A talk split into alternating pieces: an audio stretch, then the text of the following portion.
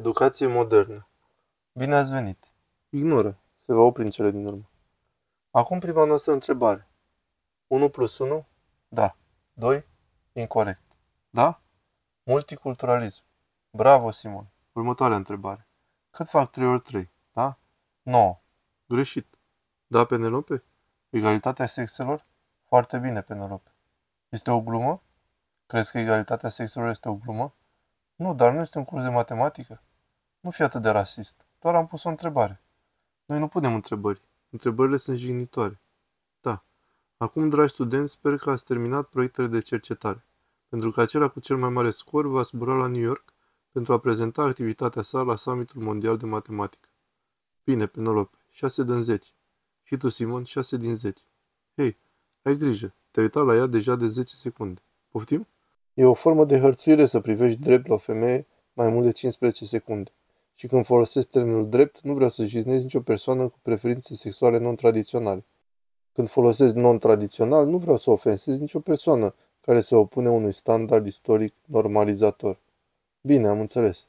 Din nefericire, Sunshine, proiectul tău de cercetare merită doar unul din 10.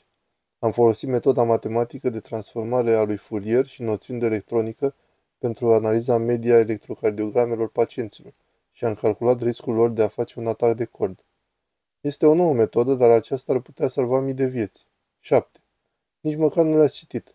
Ai scris cu pix roșu. Poftim? Culoarea roșie este considerată jignitoare de multe religii.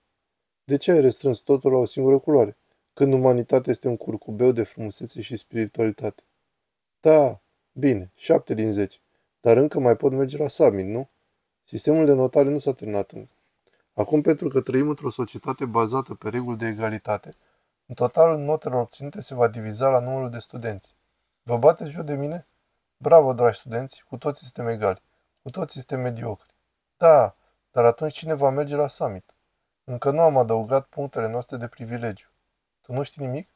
Este corect. Acum, Penelope, tu ești femeie, asta înseamnă plus 1 punct de privilegiu, totuși ești albă, asta face minus 1. Sunt de asemenea bisexual, plus 1. Asta înseamnă un scor total de 6 din 10.